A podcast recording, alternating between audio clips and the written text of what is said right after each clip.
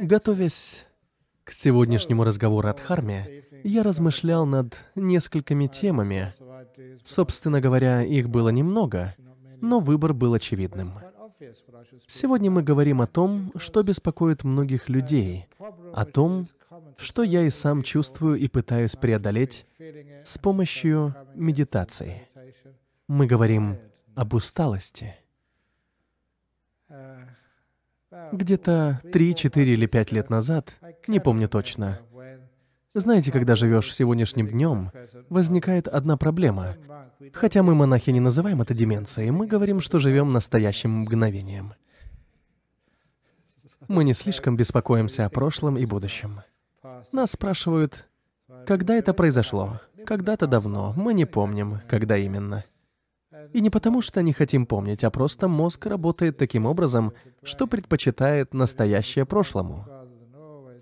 Итак, несколько лет назад, когда я, как всегда, читал лекции за границей, мне предложили провести день на молодежном семинаре в Куала-Лампуре. Это очень увлекательное событие. Там собралось где-то 400 или 500 молодых людей в возрасте от 15 до 25 лет которые делали множество интересных вещей. Один из обсуждаемых ими вопросов звучал так. Что вам, в основном буддистской молодежи Куала-Лампура, труднее всего пережить? Что в вашей жизни самое тяжелое? В ответ прозвучала усталость. Неожиданно, но как только они это сказали, как мне стало очевидно, почему даже такие молодые люди действительно чувствуют себя уставшими. Вспомните себя в таком возрасте, вспомните, какое давление вы ощущали. Надо хорошо учиться, ведь родители, учителя и друзья убеждают, что это важно. Так что надо добросовестно выполнять задания и получать высокие оценки. В том-то и проблема. Пусть обижаются на меня родители за эти слова, но здесь я на стороне молодежи. Я считаю, что школьные оценки не так уж важны. Исследователи, такие как Дэвид Гоулман, автор книги «Эмоциональный интеллект», считают, что роль полученных в школе или университете баллов и сертификатов не так уж велика, когда речь идет о достижении успеха в жизни. Жизненный успех обусловливают не они, а что-то иное. Так я и сказал буквально вчера, выступая в Сингапуре по дороге из Таиланда. Если ваш ребенок получает самый низкий балл, F, то есть двойку, знаете, что это значит? Как бывший школьный учитель, уверяю, это значит, что он фантастический. Если Е — тройку, то энергичный. А если он получает самый высокий балл А, то он абсолютный зануда. Все те люди, которые так гордятся своими отличными оценками, иногда просто достают, не правда ли? Такие самодовольные. У меня отлично по всем предметам. Мне, честно говоря, более близки двоечники и троечники с их фантастической энергичностью. Нет никакой нужды в погоне за высокими оценками, за победу в конкурсе на место в престижном университете. Взгляните на меня. Я окончил один из лучших университетов. И что? Кембридж не дал мне ничего. С тем же успехом я мог пойти в какой-то старый колледж или вообще не завершать образование. Вообще-то, если бы я не поступил в Кембридж, то стал бы монахом еще раньше. Это было бы хорошо, но любое событие в нашей жизни может нас чему-то научить. Кстати, о событиях я люблю, когда в жизни случается что-то неожиданное. Расскажу вам о самом важном событии в моей студенческой жизни, которое оказалось толчком к тому, чтобы я стал монахом. Тогда я не придал ему большого значения, но, оглядываясь назад, понимаю, что это был один из решающих моментов, который повернул мою жизнь в определенном направлении. Я был не единственным буддистом в университете. Было еще несколько, но моим лучшим другом был христианин, очень искренний и преданный своей вере. Позже он присоединился к хиппи, но был действительно искренним верующим. Однажды он рассказал мне, что вместе с приятелем из курса по изучению Библии начал раз в неделю работать волонтером в местной больнице для людей с ограниченными умственными возможностями.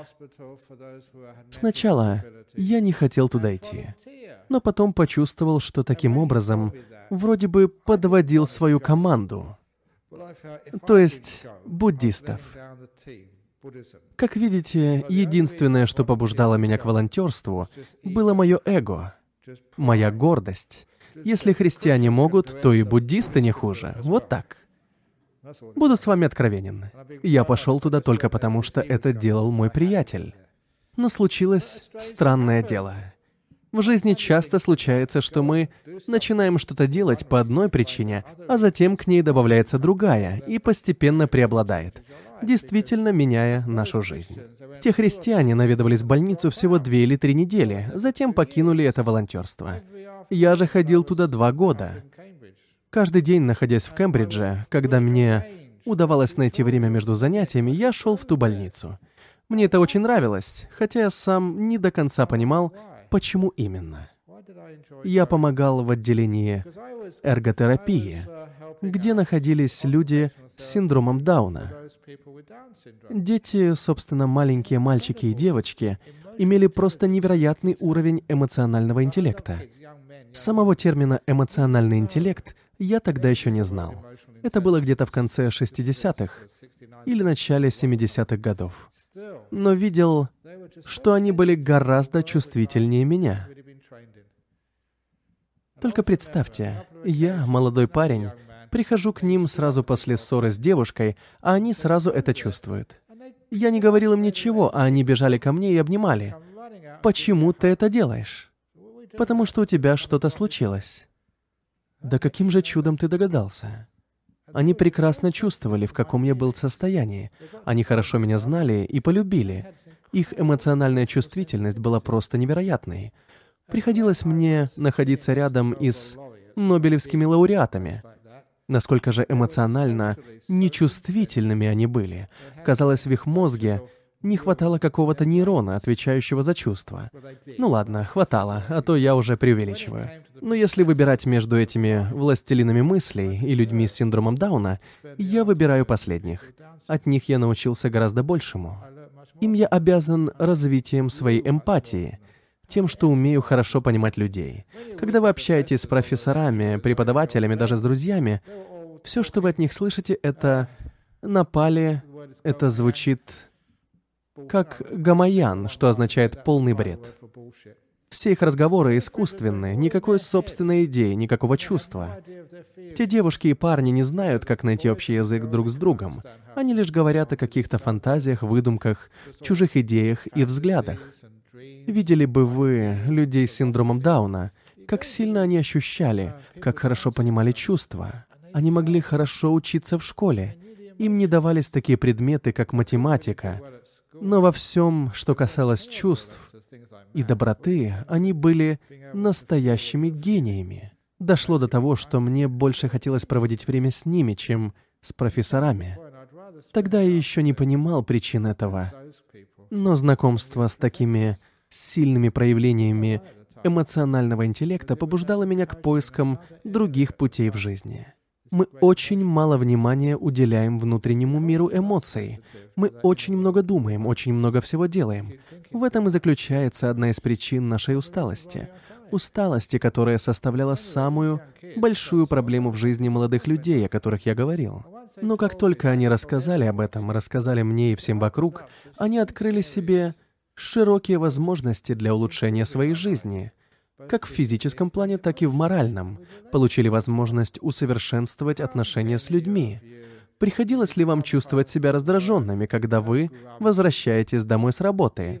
Или даже сердиться? Я часто слышу что-то вроде «мой муж всегда возвращается домой таким сердитым, кричит на детей, жить с ним — сплошная головная боль». Не посоветовали ли бы вы ему, как научиться утихомиривать гнев? Я обычно отвечаю, что нужно научить его спать ночью.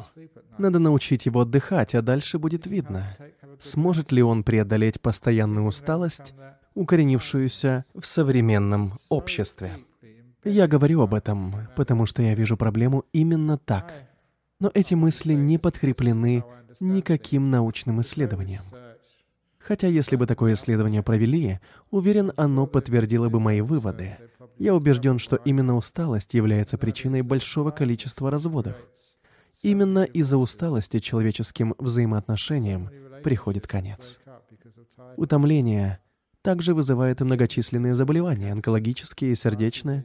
Даже такая распространенная проблема настоящего, как депрессия, не что иное, как очень глубокая усталость.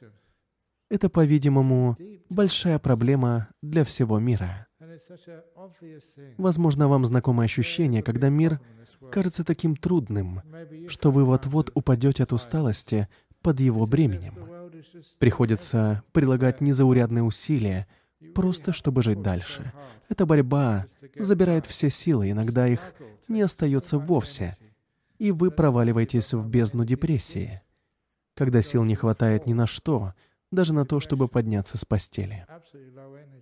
А если вы встаете, то не хотите ни есть, ни что-либо делать. Вы просто не имеете сил, настолько вы устали. Теперь это называют синдромом хронической усталости. Во времена моей молодости я об этом не слышал. Мне нужно будет бежать сразу после окончания лекции, а все потому, что есть один монах, Бханте Гуанаратана, прекрасный, очень известный монах, он уже бывал здесь когда-то. Ему 88 лет. И в эти выходные он должен был приехать в центр Джхана Гроу, проводить занятия по медитации. Когда мы услышали, что он должен быть неподалеку, то просто горы сдвинули с места, чтобы уговорить его посетить нас. Мы отменили все остальные события в медитационном центре, лишь бы высвободить время для него. Разрекламировали его приезд, купили ему авиабилеты. К сожалению, его самочувствие ухудшилось, поэтому врач не разрешил ему лететь. Кому приходится нести ответственность? Конечно, руководству, поэтому я вынужден проводить занятия в медитационном центре вместо него, хотя планировал отдохнуть в эти выходные. Я только что вернулся из Таиланда, где проводил обучающие занятия много часов, а в понедельник я должен отправиться в Корею, читать лекции там. Сегодня надо бы отдохнуть, ведь я устал. Я мог бы уже с ног валиться. Но я, после стольких лет медитации и монашеской жизни, умею преодолевать усталость, знаю, как не впасть в депрессию, как воздержаться от гнева и раздражения, как не дойти до эмоционального и физического истощения. Как мы можем преодолеть усталость в наше время? В современном мире у людей гораздо больше дел, чем, скажем, было у наших предков. Так как же бороться с этой усталостью? Прежде всего, если вы устали, вы не можете позволить себе тратить силы на волнение о будущем. Вы просто не имеете на это излишней энергии. Когда я очень занят, я принципиально не заглядываю в свой календарь. Если я увижу, сколько там всего запланировано, то подумаю, ого, да я в жизни этого не сделаю. Когда другие монахи спрашивают, как я все успеваю, я говорю, не смотрю в список запланированных дел. Вы живете здесь и сейчас. Зачем тратить силы на волнение о том, что у вас что-то там не получится? Я этого никогда не делаю, потому что знаю, как это может быть ужасно. Я сегодня рассказывал одному монаху, кстати, об усталости, как еще в юности путешествовал по Таиланду. От одного монастыря к другому. Я чувствовал себя абсолютно свободным. Но не тогда, когда провел в дороге целый день, поев только в 9 утра. Ехал я тайским автобусом, а в те времена это было совсем не то, что сейчас. Сейчас тайские автобусы просто великолепны, так что люди не понимают, что я имею в виду. Вы спросите, о чем я? Раньше, лет так 40 назад, в автобусах была духота. На узких сиденьях, предназначенных для двоих, сидели обычно по трое, плюс курица, поросенок или еще не весь что сверху. И так час за часом. Когда я, наконец, добрался до монастыря, было уже 5.45 вечера. Меня встретили два монаха, от которых я услышал «Добро пожаловать, можете ночевать здесь, но у вас только 15 минут на то, чтобы принять душ, потому что в 6 часов начинается медитация, во время которой ничего нельзя делать». Что? Да я был целый день в пути, устал. Как же я выдержу? Но здесь пригодились годы обучения.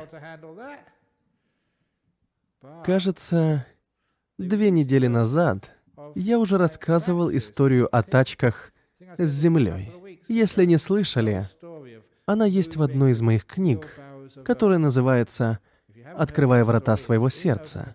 Это история о том, как я, тогда еще молодой монах, должен был привести кучу земли из одного места в другое, потому что так велел учитель. Я тяжело работал с 9 утра до 9 вечера, три дня подряд. Это было действительно нелегко, но для молодого человека это нормально. Я тогда был здоров и силен. Да, я и сейчас такой. Итак, я закончил, а мой учитель Аджан Ча в тот вечер поехал в другой монастырь. Другой монах, оставшийся за главным, взглянул на мою работу и сказал, «Надо было сложить землю в другое место, перевози. Еще три дня тяжелого труда. Я справлюсь. Но грязь, пот, москиты, а руки заняты тачкой. Даже москитов не прогнать. Еще пот, еще москиты. Ну уж они и полакомились, пока я работал. Наконец, после шести дней работы, я закончил. В тот вечер вернулся мой учитель. И на следующее утро спросил, «А зачем ты перевез землю туда?» Я показывал тебе другое место. Перевози. Еще три дня тяжелого физического труда. В жарких, полных москитами джунглях. Теперь я знал, как чувствовали себя люди, вынужденные работать на японцев во время Второй мировой войны. Это было действительно тяжело. Да и кормили нас, откровенно говоря, плохо. Видели бы вы мои тогдашние фотографии, не узнали бы, я был совершенно не похож на себя нынешнего. Это я сейчас немного располнел, хоть и держусь, а каким я был молодым... Как бы там ни было, а после шести дней тяжелого труда, узнав, что придется работать еще три дня, я начал ныть. Что тогда было хорошо, так это то, что там почти не было людей из Запада, только монахи из Таиланда и Лаоса. Это означало, что я мог не сдерживаться, ведь никто не понимал англоязычную брань. Впрочем, не понимая английского, они прекрасно понимали язык тела, видели мои страдания. И вот тогда один из них, не помню, кто именно это был, но я ему до сих пор очень-очень-очень благодарен за тот урок, сказал мне, толкать тачку легко, трудно об этом думать.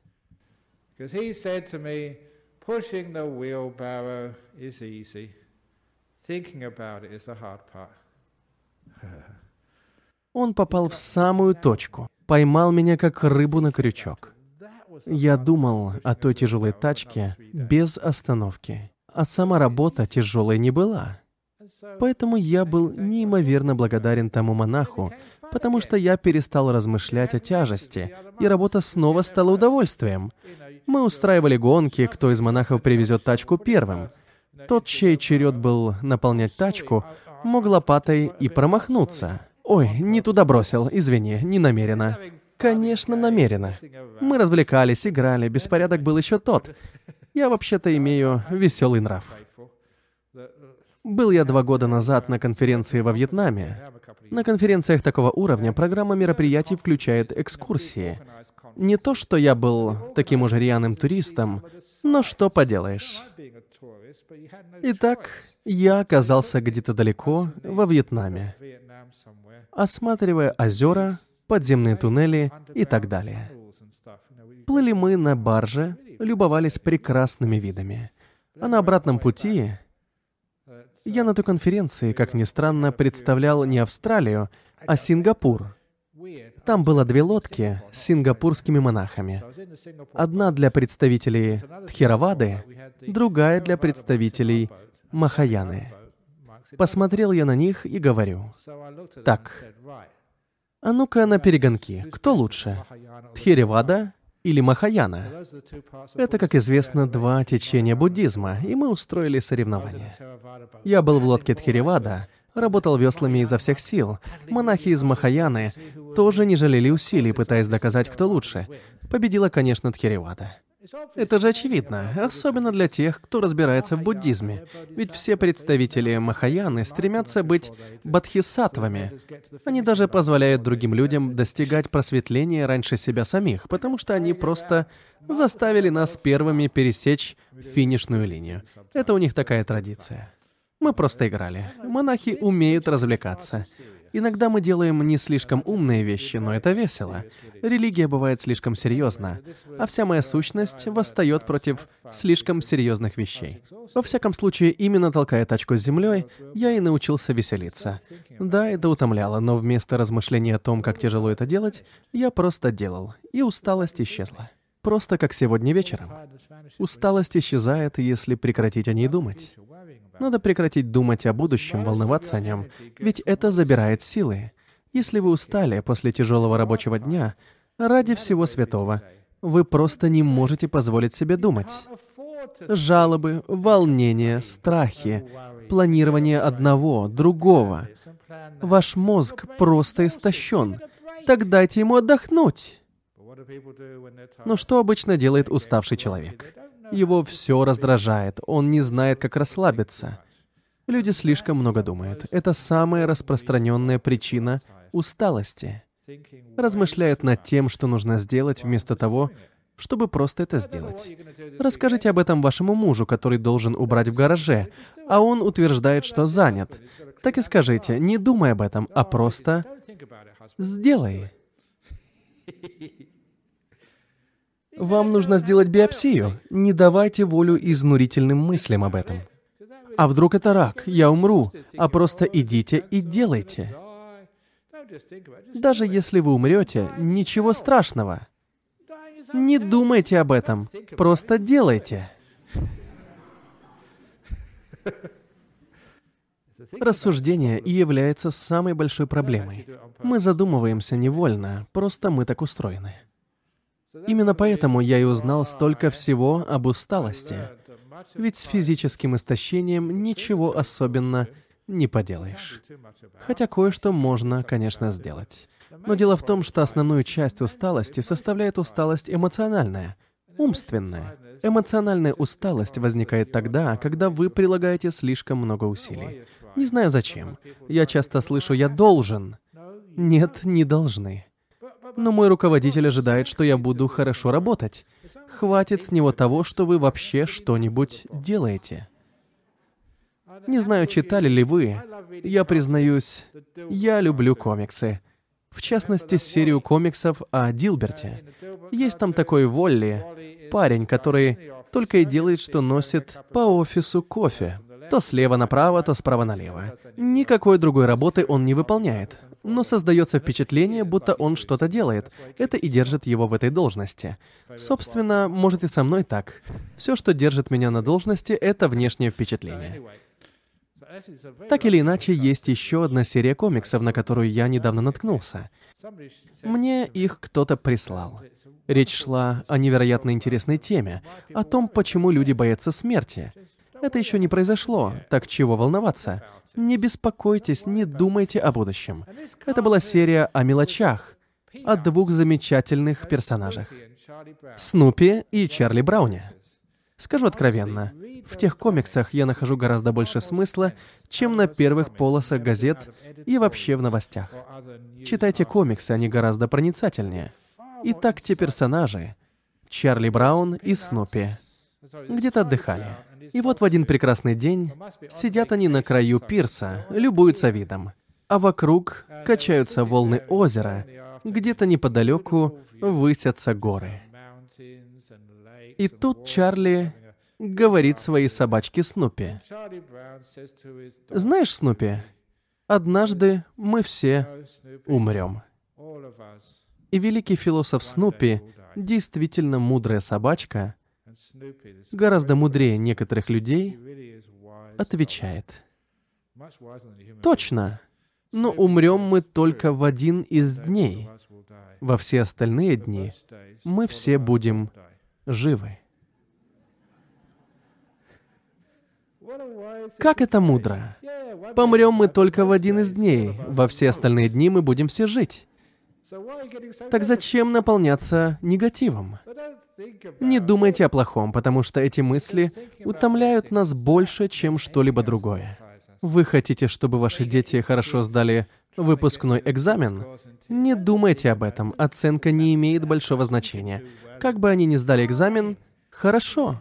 Если у вас есть талант от природы, прекрасно, но ради всего святого, не устанавливайте себе планку слишком высоко.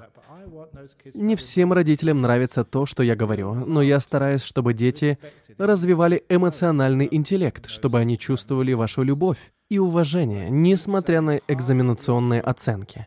Повторяю снова и снова, дети половины из присутствующих здесь имеют уровень интеллекта ниже среднего. Сами подумайте, так должно быть, это логично.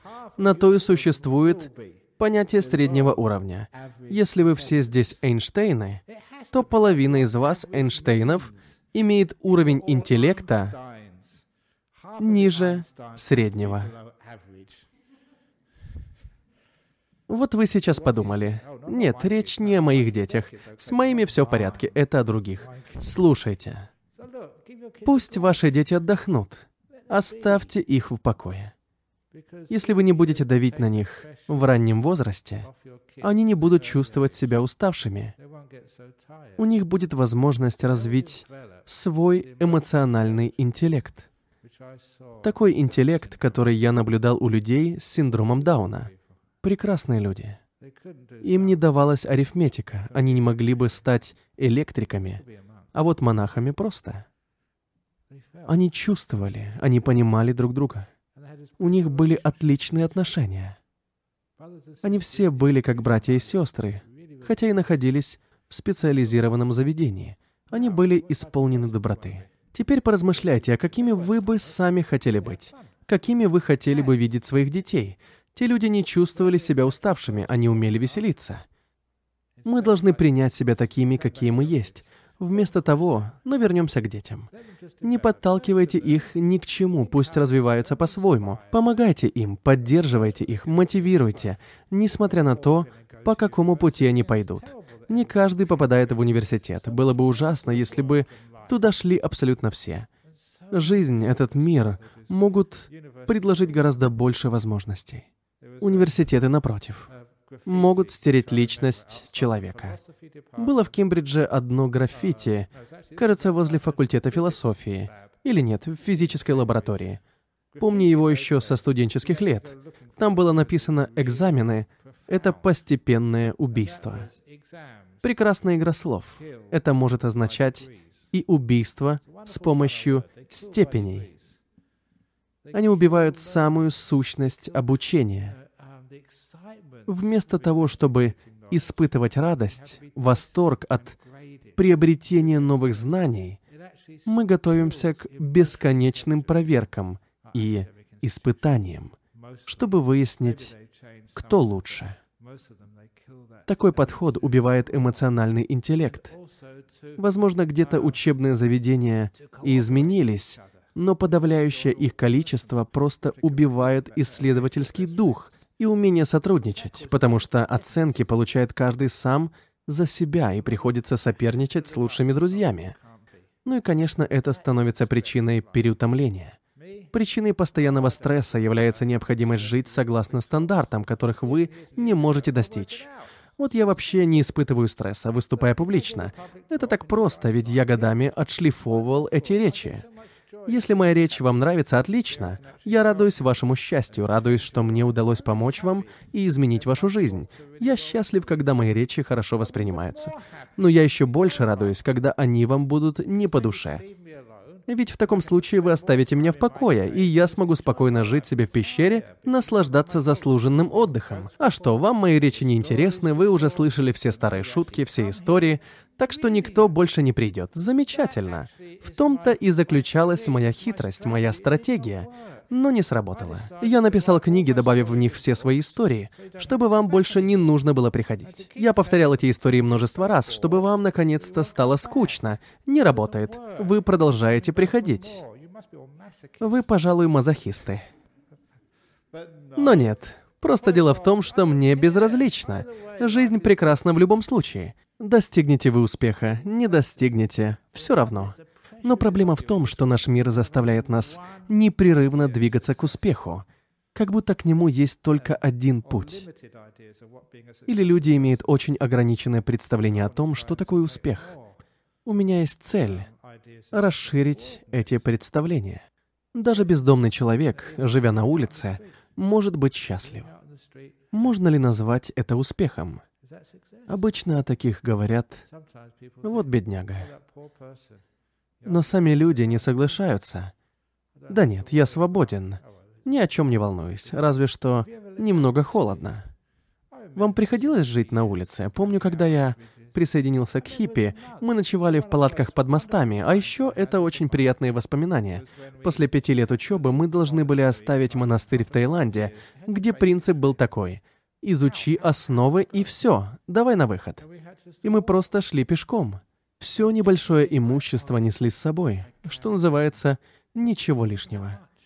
Все, что я имел, умещалось в рюкзак, и это была легкая ноша. Еще было прекрасное чувство воли. Я был свободен, как птица в человеческом облике. Дойдя до перекрестка, можно было свернуть куда угодно. Никто ни к чему не принуждал, не подгонял, никто не требовал никаких достижений, никаких дедлайнов, никаких назначенных встреч. Просто видишь хорошую дорогу. Хорошо, пойду туда. Мы спали где угодно, в рисовых полях, на лугах. От своего учителя я узнал, что лучшее место, где странствующий монах может отдохнуть, это место проведения кремаций. Жители Таиланда так боятся тамошних духов, что спокойный вечер монаху обеспечен. В любом другом месте они не дадут спокойно поспать. Будут задавать кучу вопросов. Поэтому это самый лучший вариант. Все вокруг тоже спокойно спят. Это я о покойниках. Говорю вам, хорошее место для отдыха. Так или иначе, ощущение полной свободы было прекрасно. Ты волен пойти, куда вздумается. Утром достаточно зайти в какое-нибудь поселение, и ты получишь завтрак в виде милостыни. Тебе не нужны деньги, только чаша для подаяний. Мы чувствовали себя свободными, и это было прекрасно.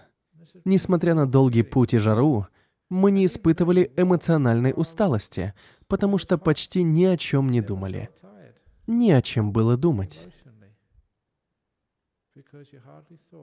О чем люди обычно размышляют? О том, что их волнует. Какой путь избрать? Как именно добраться до цели? Мы тратим столько времени и усилий на волнение о будущем, потому и вынуждены все время сталкиваться с проблемой преодоления усталости. Пожалуйста, научитесь эффективно использовать свой разум. Прожить жизнь легко. Тяжело об этом думать. Жить семейной жизнью легко, но мысли о ней могут свести с ума. Честно, вот недавно в Таиланде я услышал. Мой муж только и делает, что вызверяется на меня. С ним жить невозможно. Еще раз повторяю. Если ваш мужчина, приходя домой, кричит на вас, оскорбляет вас, вспомните, зачем человек рождается с двумя ушами. Одно, чтобы в него влетало, другое, чтобы из него вылетало. Не держите в себе ничего. Если держите, то выходит, что вы об этом думаете, поэтому выбрасываете лишнее сразу. Секрет преодоления усталости как раз и состоит в умении избавляться от лишнего. Избавляйтесь от лишних мыслей, просто делайте то, что нужно. Не беспокойтесь о будущем. Вы обессиливаете себя волнением о том, что должно произойти. А еще нужно отпустить прошлое. Не помню, рассказывал ли я об этом, но две или три недели назад я услышал очень приятные слова в свой адрес. Как и каждый год, я посещал Ассоциацию поддержки больных раком. Ее деятельность начиналась в старом доме в Котслоу. Но позже, и здесь нужно поблагодарить правительство Западной Австралии, Немалые деньги были вложены в развитие огромного комплекса. Там есть все. Все, что относится к этому заболеванию. Центр меланомы, центр рака простаты, центр рака груди, а также общая ассоциация благосостояния. Все прекрасно организовано. Я езжу туда каждый год. Когда я приехал туда, а это был уже 26-й год подряд, организаторы рассказали, почему приглашают меня снова и снова. Да еще и со вступительной речью для хорошего начала. 26 лет назад среди посетителей была девушка, молодая женщина, больная раком. Она была в состоянии ремиссии и очень переживала. Переживала, что болезнь может вернуться. Никакие врачи-консультанты не могли ее успокоить.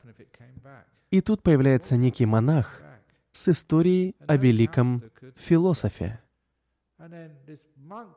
Я уже упоминал здесь американского философа Снупи, величайшего философа прошлого века. Но еще раньше него был другой философ, английский. Я его искренне уважаю, так что если вас интересует философия, советую ознакомиться с идеями одного из лучших мыслителей, когда-либо упомянутых в литературе — Винни-Пуха. Все те философы, которые преподают в университетах, говорят так много слов, что не успевают дойти до сути. Но есть Винни-Пух. Одну из историй о нем я хотел было включить в книгу «Открывая врата своего сердца». Я даже обращался в компанию Дисней, которая является владельцем авторских прав на Винни-Пуха, но они категорически отказали. Компания Disney настолько коммерциализирована, что не может позволить себе поделиться даже несколькими короткими строчками из книги о Винни-Пухе. Ну и пусть. История, которую я 26 лет рассказывал перед членами Ассоциации поддержки больных раком, была о том, как Винни-Пух и Пятачок шли по лесу во время сильной бури. Вокруг падали сломанные ветки, уже и деревья стало выворачивать с корнем. Гулять по лесу в такую погоду опасно. Не делайте этого. Пятачок был очень испуган. Он так боялся, что закричал «Все, больше не могу. Не могу идти дальше. Мне страшно». «Почему?» — спросил Винни.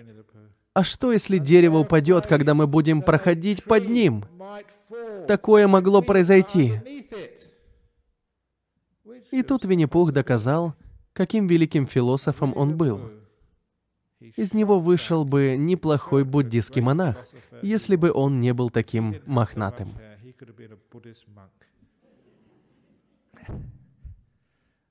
Он быстро ответил, а что, если дерево упадет, а нас под ним не будет? И страх исчез. Нам страшно, когда мы ждем от будущего чего-то плохого. Мы придирчиво всматриваемся в него, выискивая, что может пойти не так. Это и есть страх. Противоположность ему есть надежда, то есть ожидание чего-то хорошего, надежда, что в будущем все пойдет как следует. Вам, видимо, приходилось замечать, что если вы чего-то боитесь, то именно это обычно и случается. А если надеетесь на лучшее, то ваши надежды сбываются. Эту историю я рассказал девушке 26 лет назад, ответив таким образом на ее вопрос, что произойдет, если вернется рак. А что произойдет, если он не вернется?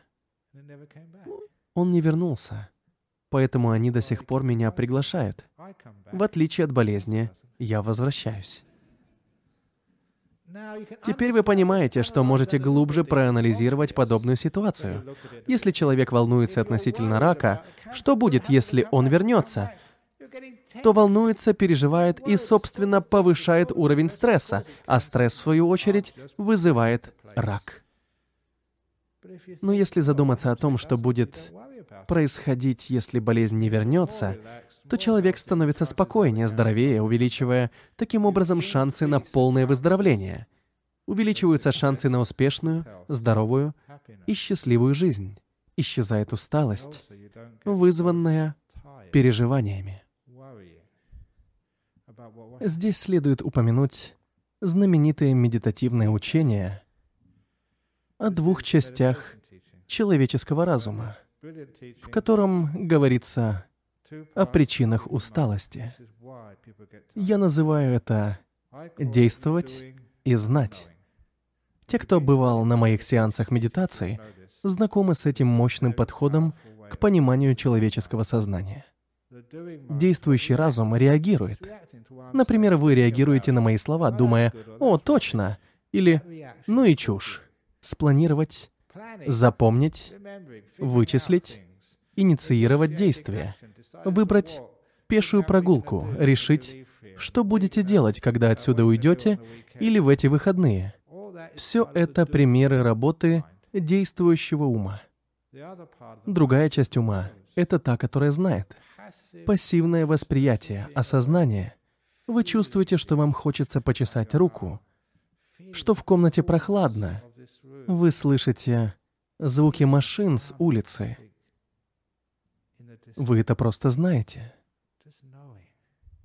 Теперь, когда вы поняли разницу, вы сразу же заметите, что 90% ваших умственных усилий тратятся на действие, на реагирование. Так что почти ничего не остается на то, чтобы знать, осознавать и чувствовать. Именно поэтому многие люди не замечают звезд в ночном небе, даже если не спят. Они слишком заняты.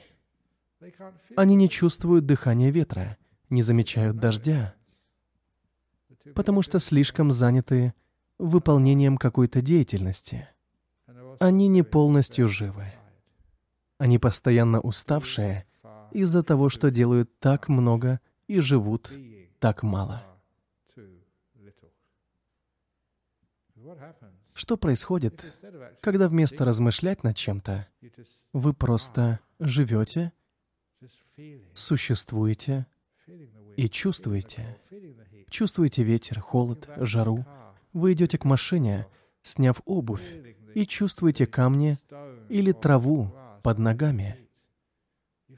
Вы чувствуете себя живыми.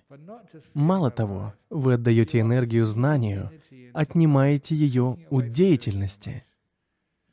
Когда ваша энергия возвращается к пассивному сознанию, знанию, наблюдательности, усталость начинает исчезать. Дело в том, что умственная усталость — это полное отсутствие сил для того, чтобы знать. Добавьте энергии к осознанию того, что происходит вокруг, и вы проснетесь. Возьмем, например, чашку кофе. До того, как вы ее выпьете, вы чувствуете себя просто жалко. Как только вы ее выпьете, вы просыпаетесь, вы снова живы, ваши ощущения оживляются, вы можете видеть, слышать, думать. Эта энергия неестественная, но все же энергия. А представьте, если бы все шло по естественному пути. Вы просыпаетесь, вы оживаете.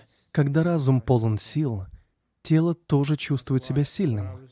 Именно это я и делал 10 минут после того, как проводил с вами сеанс медитации.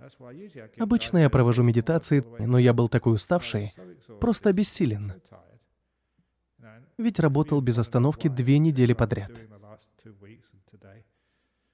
Так вот, я был с вами 20 минут, а потом все, никакой работы.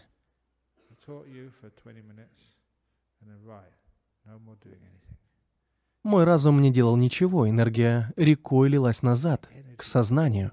Я оживал.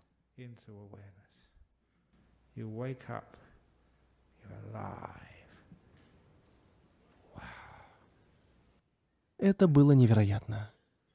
Я почувствовал дыхание ветра. Слышать ветер, чувствовать его невероятно.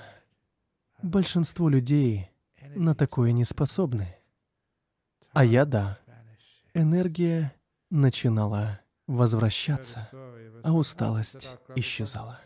Слышал я на одной международной конференции истории об одном психологе. Он очень хороший психолог, хоть и немного ненормальный. И почему люди платят за такое? Просто смех. Его терапевтический метод заключался в том, что вы приходите к нему, платите ему кучу денег, а он вам говорит сходить погулять на природе. И это работает. проблемы исчезают. Психолог зарабатывает немалые деньги. Умный парень. Но что же это дает? Прогуляться на природе, побыть в одиночестве на берегу океана, не плавать, не заниматься серфингом, а просто посидеть. Когда вы идете в лес и ничего не делаете, в чем терапия? В том, что энергия возвращается к вашему сознанию, к знанию. Вы ничего не делаете, так что усталость уходит, исчезает. А когда исчезает усталость, ваше здоровье, ваше умственные, эмоциональные и физические способности невероятно усиливаются. Вы поправляетесь именно благодаря тому, что ничего не делаете наедине с природой. Убедитесь сами в следующие выходные. У вас есть выбор — пойти за покупками или пойти в лес. Когда вернетесь, обратите внимание на то, как себя чувствуете. Первый вариант предполагает деятельность, так что вы вернетесь уставшие. А если пойдете в лес или на берег, в любое тихое место, где побудете один на один с природой, может, в Кингс-парк, может, пройдетесь неторопливо вдоль реки, не делая ничего, ваша усталость исчезнет. Пожалуйста, ради всего святого, дайте себе отдохнуть. Так много людей имеют онкологические заболевания, так много семей распадаются — так много детей нуждаются в помощи, в налаживании отношений с родителями. Родители сами не справляются, они слишком устали. Они не могут даже выслушать детей как следует. И все из-за переутомления. Поймите, пожалуйста, что усталость — это одно из величайших проклятий современного мира. Но есть много способов ее преодолеть. В частности, те, о которых вы услышали сегодня. Собственно, я это только что доказал. Проговорив 50 минут, что среднестатистический человек вряд ли бы выдержал. Спасибо за внимание. Саду, саду, саду. Хе-хе-хе-хе. Как хорошо. Сколько энергии. Очень хорошо. Что у нас тут? Вопросы из Ирландии, Франции, Лондона. Ого, Европа. Что делать с усталостью от людей, указывающих нам на нашу неправоту, или чьи утверждения мы считаем неправильными? Просто скажите им, что они правы, а вы ошибались. Я часто сталкивался с этой проблемой в Малайзии. Там, как в Сингапуре, много христиан, притом евангелистов, стремящихся обратить всех в свою веру. Был там один старик, сам буддист, а его сын или внук стал христианином. Все остальные члены семьи были буддистами или индуистами, кроме того парня. Ему не давала покоя мысль о том, что отец попадет в ад, если не окрестится. Он привел своих друзей вместе с пастором к старику, который уже был одной ногой в могиле, и непрестанно уговаривал его, пока тот не согласится перейти в христианство. Неприятная была история. В Сингапуре, похоже, даже запретили подобные вещи. Позже меня спросили, «Посоветуйте, как же быть, если ко мне на смертном одре придет сын или внук, приведет пастора и начнет рассказывать о Библии, молитве, аде для язычников, об Иисусе, как единственном пути к истине. Что же делать? Не пытайтесь убедить их в том, что они ошибаются. Креститесь. Скажите так, дорогой. Здравая мысль, принимая Иисуса как своего Спасителя. Как только они споют свои молитвы, они оставят вас в покое. А как только выйдут за дверь, можете спокойно менять религию еще раз. И снова стать буддистом. Вот такой мой вам практический совет. Если кто-то говорит вам, вы ошибаетесь, вы не правы, это не так, отвечайте, да, вы правы, согласен с вами, я ошибся, и вас оставят в покое. А как только вы останетесь сами, можете спокойно думать глупости, как бы там ни было, а я прав. Я видел такие ситуации даже в семьях, среди близких. Вот и музыка к речи. Ничего страшного, бывает. Это не ваша вина. Это вина телефона. Не сердитесь на себя. Разве что дайте пощечину телефону или заключите его в тюрьму. О чем я? А, да. О том, кто не прав. Вы никоим образом не сможете доказать своему партнеру, что он ошибся. Никогда. Думаю, вы уже убедились в этом, если провели вместе определенное время. Даже если бы вы были канцлером Германии, как там ее, напомните, Ангелой Меркель. Чрезвычайно сообразительная женщина с очень сильным характером. Не знаю, замужем ли она, но если да, то уверен, даже она не находит достаточно аргументов для того, чтобы убедить своего мужа в своей правоте. И Обама не может убедить Мишель, свою жену, что она ошибается. Это невозможно. Каким бы сильным или умным вы ни были, это невозможно. Даже не пытайтесь. Многие мужчины говорят, да, да, дорогая, я согласен с тобой, а когда женщина не видит, делают все по-своему. И это правда. Так что привыкайте, женщины. Ладно, продолжаем. Вот вам история, которую я обычно рассказываю на свадьбах. Кстати, завтра будет еще одна. Вы никоим образом не можете убедить кого-то в своей правоте. Поэтому должны принять решение соглашаться и мирно жить дальше. Но это не значит, что вы должны все время подчиняться. Это был бы полный отстой. Не правда ли? Он что, всегда прав? Почему я должна все время с ним соглашаться? Почему это она всегда должна быть правой?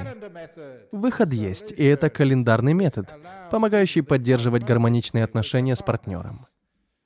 Календарный метод заключается в том, что не нужно спорить, кто прав, а кто нет. Пусть это решает календарь. По нечетным числам права она. По нечетным числам правы девушки, по четным — парни.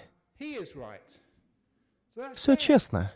Сегодня 19 поэтому сегодня все девушки правы. Ура! Осторожно, завтра правда будет на его стороне. Таким образом, незачем спорить. За вас все решает календарь, так что вам легко принимать решения. Не так уж плохо, что решение принимает кто-то, а не вы. Это хотя бы честно. Думаю, все уже успели вычислить, особенно девушки, что у девушек дней в течение года больше, чем у ребят. На 4 или 5 дней, но, ребята, подарите это им. Оно того стоит. Правда, люди говорят, что возникает вопрос, что же делать геям. Вот тут вы меня поймали. Этот метод не работает. Сегодня вы оба правы, завтра ни один из вас.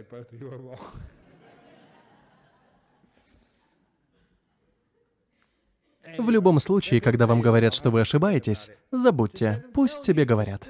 Делайте свое, не переживайте. Потом вы поймете, что вся болтовня не имела никакого значения.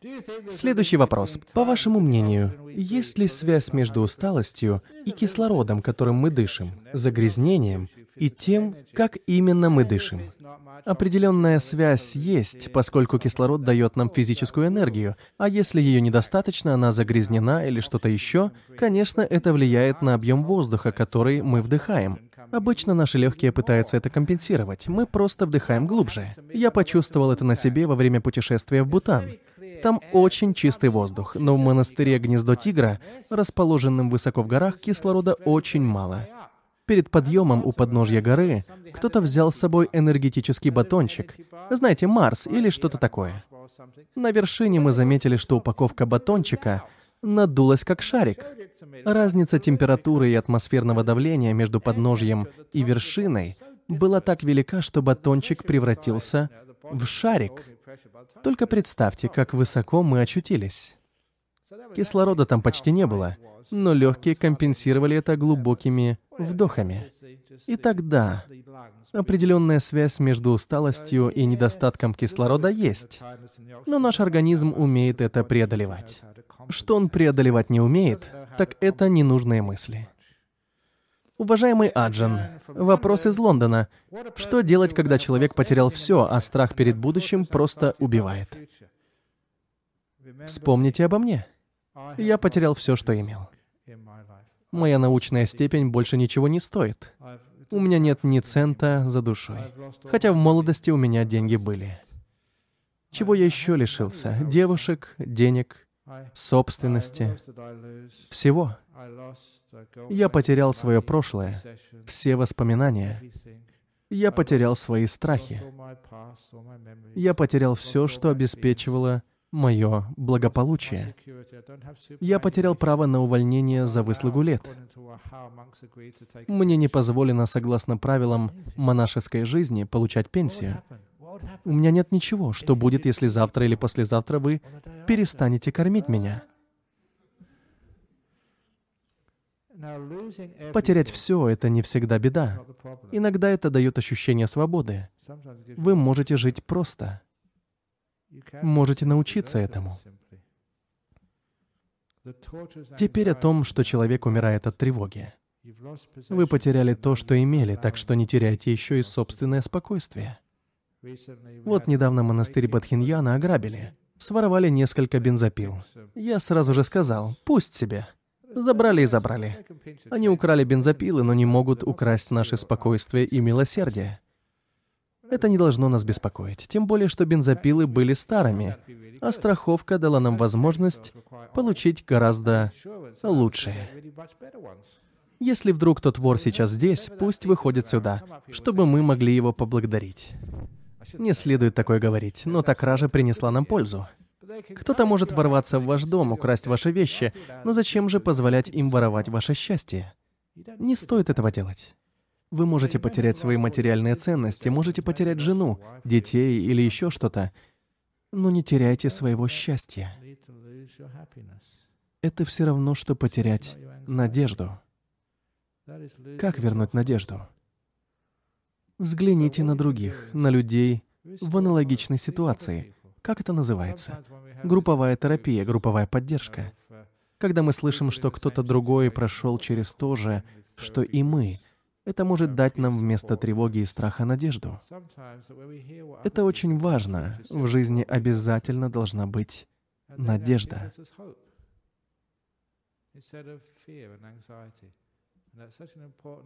Если вы не смогли найти свою вторую половинку, не сдавайтесь. Продолжайте искать. Если будете бояться, что не найдете, то действительно не найдете. Всегда надейтесь, да, это возможно. Таким образом, вы открываете дверь для успеха.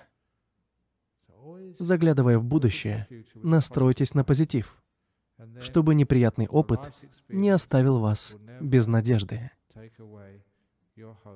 Там, где есть надежда, есть успех. Хорошо, спасибо всем. Уже 9 часов. Есть еще вопросы? Прекрасно. До свидания. Хорошо, теперь поклонимся Будде, Дхамме и Санхи. Приношу извинения, что не могу с вами пообщаться. Мне нужно бежать, проводить сеанс медитации в Джханагроу.